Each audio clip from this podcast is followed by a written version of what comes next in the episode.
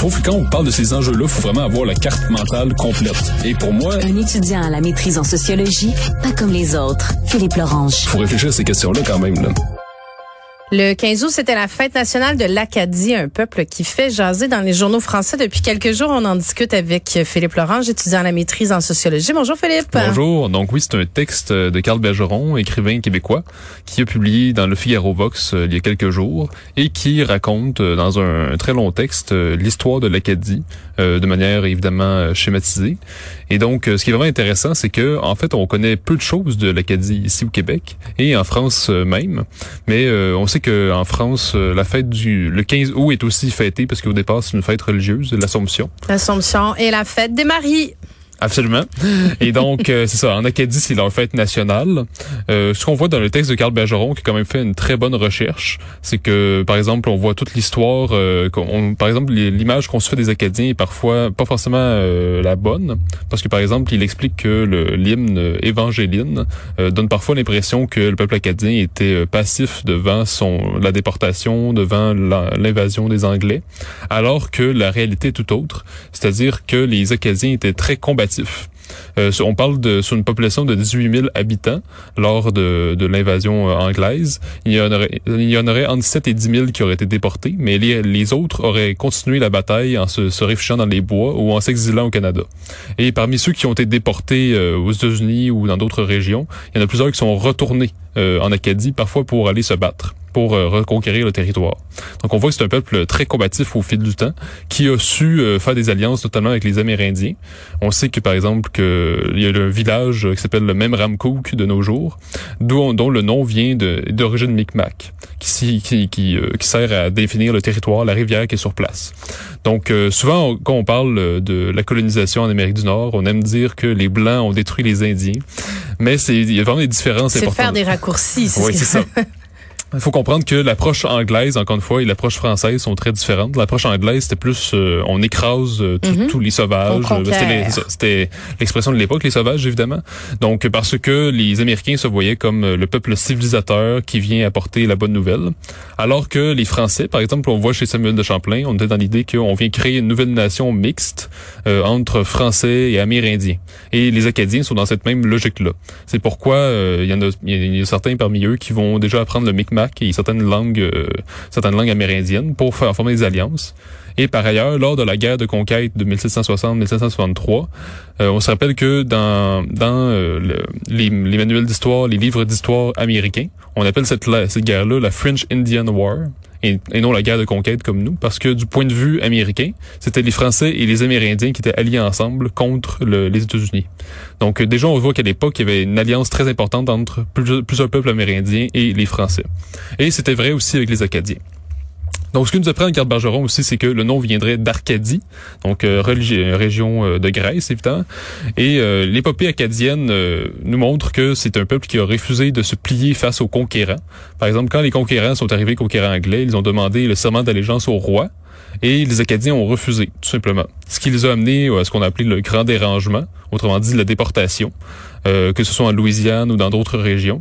Et encore une fois, peu importe où ils allaient, les Acadiens refusaient de, de se plier, euh, ils refusaient de s'assimiler, euh, ce qui a mené à toutes sortes de, de, tragédies, évidemment, parce que lors des voyages, de, lors de la déportation, il y en a plusieurs qui sont morts de, de malnutrition ou d'épidémies, de de mauvaises conditions. Et par la suite, au, cours de leur histoire, euh, ceux qui vont devenir leurs euh, leur successeurs en Louisiane, qu'on appelle les Cajuns, et le mot Cajun vient justement d'Acadien, euh, c'est devenu acadien, cadien, puis cajun.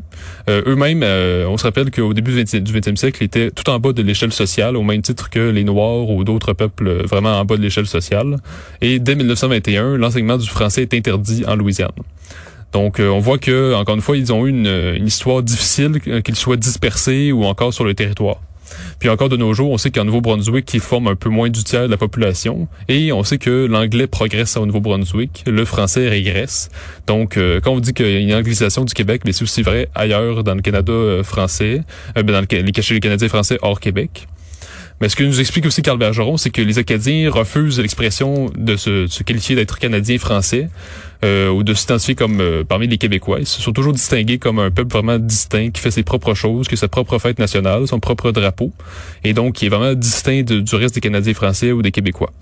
Donc moi, c'est ça que j'ai trouvé très intéressant. Sinon, dans le texte, on apprend que Justement, les, les Anglais de l'époque euh, n'ont pas hésité à brûler églises euh, et parmi les fermes des paysans parce que ben, c'était la guerre, tout simplement. C'était l'époque. Donc, euh, on n'hésitait pas à faire des choses comme ça. Les, les, Acadiens, comme je l'ai dit, sont très combatifs. Donc, ce qu'on apprend dans le texte aussi, c'est qu'ils ils, étaient reconnus pour faire l'art de la guerre, la petite guerre indienne qu'on appelait. Donc, c'était un peu comme, si on veut, c'est des gens qui, qui avaient un peu appris des, des, techniques des Amérindiens à force de parler avec eux, faire alliance avec ces gens-là. Donc, c'était vraiment un peuple qui était reconnu comme redoutable, redoutable parmi les Américains. Leur héros national, c'était Joseph Broussard, dit Beau-Soleil. Donc un homme qui était euh, vraiment redoutable pour euh, les Américains, qui, a, euh, qui s'est battu jusqu'au bout, notamment avec son frère Alexandre, le frère de Beau-Soleil, qui a été déporté en Caroline du Sud et qui serait remonté en Acadie après sa déportation, puis serait remonté pour combattre à nouveau les, les Anglais. Donc on voit que c'est vraiment un peuple qui s'est battu tout au long de son histoire. Puis moi je trouve ça vraiment justement toute une histoire de résilience. Puis encore aujourd'hui ils sont donc c'est vraiment c'est beau à voir. Ce qu'on voit aussi dans l'histoire, c'est que on se rappelle le, Vive le Québec libre de, du général de Gaulle en 67. Mais ce qu'on sait moins, c'est que le, Philippe Rossillon, qui était un de ses, conseillers euh, principaux, c'est un homme qui essayait d'allier les différents Canadiens français euh, à la cause de la France. Et donc, il avait des pourparlers avec les Acadiens. Il voulait les, les, euh, rapprocher de la France et que la France les reconnaisse davantage. Donc, c'est ça. Le général de Gaulle, non seulement comprenait la, la condition québécoise, mais c'était aussi un homme qui comprenait les Acadiens puis les différentes minorités françaises en Amérique du Nord. Donc, moi, je trouve ça absolument admirable pour un chef d'État. on n'a pas vu ça depuis longtemps en tout cas. Et donc, euh, c'est un peu ça. Mais qu'est-ce qui, euh, je, te laissais, euh, je te laissais aller pour nous tracer le, portrait complet, Philippe. Mais qu'est-ce qui fait qu'on tu sais, c'est vrai qu'on souligne à chaque année le 15 août la fête, la fête de, l'Acadie des Acadiens, mais c'est vrai qu'on somme, tu sais, somme toute leur histoire est, est assez peu connue quand même. Tu sais, oui, je veux dire, on, connaît les grandes lignes, mais elle est pas, euh, elle est pas, bon, tu me dirais, elle est pas enseignée. C'est vrai qu'on enseigne à peine l'histoire du Québec dans nos dans nos écoles. Donc, euh, ceci explique peut-être cela. Peut-être qu'on n'est pas assez porté sur euh, sur l'histoire de façon générale aussi. Mais c'est vrai que c'est l'histoire d'un peuple qu'on connaît assez peu, à part souligner. Tu sais, je veux dire, je vois le premier ministre à chaque année les élus qui font ah bonne fête de l'Acadie, mais ils le font pas pour d'autres d'autres peuple, ceci dit, ou d'autres, euh, tu sais, euh, au Canada, mais c'est souligné, mais peu connu. En effet, c'est peu connu. Puis moi-même, euh, tout le long de mon secondaire, je pensais que les Acadiens n'existaient plus parce qu'on nous enseignait la déportation, mais on ne disait pas qu'est-ce qui s'était passé après. Donc, j'en concluais qu'ils s'étaient déportés puis que c'était fini. C'était terminé l'histoire, que l'histoire s'était terminée là. Oui, voilà. Ah, il manquait quand même un petit pan hein, dans le dans, dans, dans la part qu'on essayait de te transmettre comme information. Oui, malheureusement, mais c'est justement au cégep lors d'un voyage, j'ai entendu un homme dire je suis acadien avec l'accent. Donc là, j'ai compris que ça existe encore. Et euh, mais là, à partir de ce moment-là, j'ai compris Toute que... une révélation. Absolument. Euh, un peuple que je croyais mort, qui est encore vivant. Mais euh, non, ça montre à quel point il y a vraiment un déficit de l'enseignement de l'histoire au Québec. Tu sais qu'Elvis est mort vraiment pour oui, ça, je sais, là. mais il est encore sur son île, je pense. Mais ça mais pas, c'est ça, ça a pas semé un doute général dans ta tête sur qui est mort, qui est vivant. Non, ça, je sais pas. non, il y a des gens comme ça, on sait pas trop. Mais je pense qu'il y a un déficit général de l'enseignement de l'histoire au Québec, puis juste la transmission culturelle, la transmission de la mémoire. Puis on le voit non seulement pour notre propre peuple, mais aussi pour les peuples cousins comme euh, les Acadiens, justement. Euh, moi, je trouve pas ça normal qu'on les connaisse pas assez à ce point-là, qu'on connaisse juste euh, leur drapeau puis la chanson. Mais ben, c'est de même que je l'aurais résumé aussi. Tu vois, c'est l'effet que ça me que ça me fait. C'est-à-dire? Ben, qu'on connaît leur drapeau, la date de leur fête, puis, euh, puis la chanson encore pas toujours. Là. Oui, c'est ça. Mais je pense qu'il faudrait même mettre des ponts entre nos peuples. Puis je pense que c'est l'un des travaux que veut faire euh, Carl Bergeron. Parce que si on regarde l'ensemble de son œuvre jusqu'ici, il a écrit trois livres euh, qui ont été marquants chacun. Donc Carl Bergeron, évidemment, c'est un homme qui essaie de, de donner un peu plus d'émancipation nationale au Québec.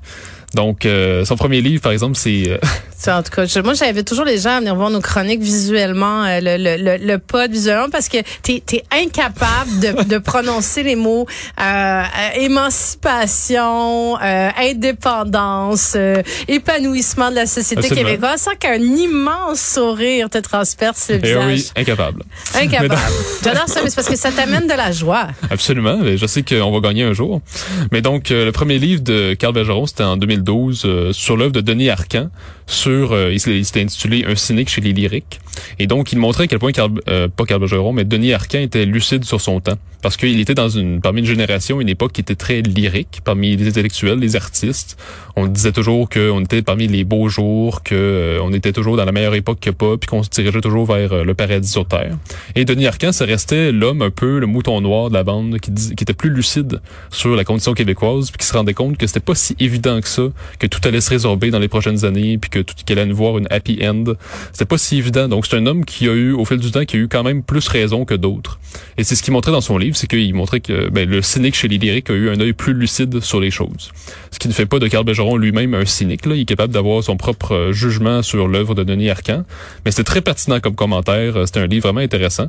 Et là, l'autre livre qui l'a vraiment révélé publiquement, c'est en 2016, Voir le monde avec un chapeau, qui est son, euh, son journal qu'il a tenu pendant un an.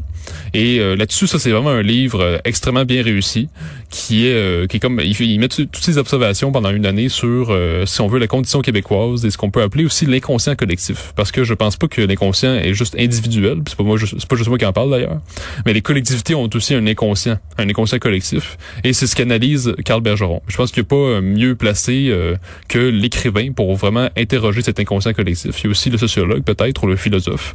Mais l'écrivain a une liberté de parole pour euh, faire des observations très justes sur ce qui se passe de ce côté-là. Ensuite, le, le dernier livre qu'il a publié il y a deux ans, c'est La Grande Marie ou Le Luxe de Sainteté qui est sur Marie de l'Incarnation. Encore une fois, un personnage qu'on connaît assez peu dans notre histoire. Et selon Carl Bergeron, ce serait une immense écrivaine parce qu'elle a euh, une immense correspondance mhm. très vaste. Et euh, lui-même a, tout lu sa correspondance. Et il dit que euh, c'est vraiment un monument de la littérature qui est méconnu. Et donc, ce que ce que je pense que qu'essaie de faire Carl Bergeron, c'est qu'il essaie de, de, défricher un peu la culture parce qu'il se rend compte que le Québec est une société euh, malheureusement amnésique, qui a de la difficulté, comme je l'ai dit, à transmettre, à enseigner son histoire. Et donc je pense qu'il essaie de faire un travail un travail de, de défrichement, donc défrichement de la culture pour essayer de trouver des grands repères collectifs, des grands personnages qui peuvent jalonner notre histoire, qui peuvent jalonner notre conscience collective, notre mémoire commune. Donc en ce sens, je trouve qu'il fait un travail extrêmement important et euh, c'est un homme qui doit euh, qui doit être connu, qui doit qui doit être lui aussi. Parce que son peuple, son, son texte sur l'Acadie est vraiment réussi. On parle quand même d'un 7000 mots. C'est rare qu'on voit ça dans les journaux. Puis, euh, c'est vraiment extrêmement intéressant. Là. Philippe Laurent, étudiant la maîtrise en sociologie. Merci beaucoup. Merci.